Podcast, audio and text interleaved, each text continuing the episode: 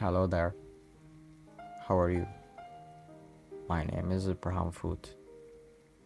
Yeah, Foot. A long time ago, my father was a blacksmith. He worked for the Greek king of Spotting Land. He was making the swords for the Greek king and his sons.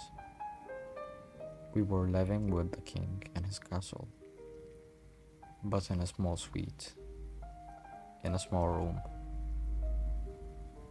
Okay, bathroom to be honest.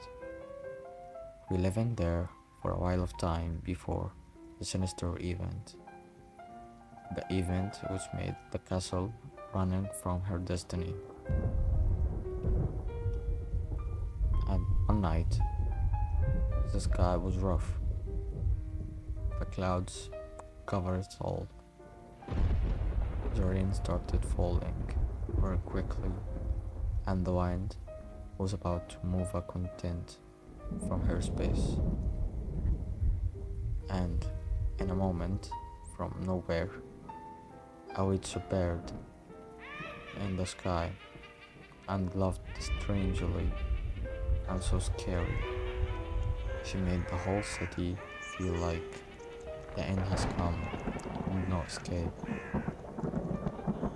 In a second, the Duke came very quickly and told the king that the little princess was missing. And of course, the king shouted and said, Look for her everywhere.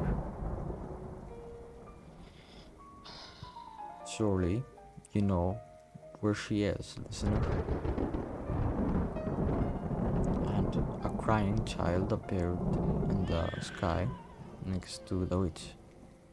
And here, the king realized that his daughter was not missing, but Candide. The witch laughed for the last time and disappeared, and the king's daughter was here. The sky came back as usual. The rain stopped, and the stars were starting to show themselves.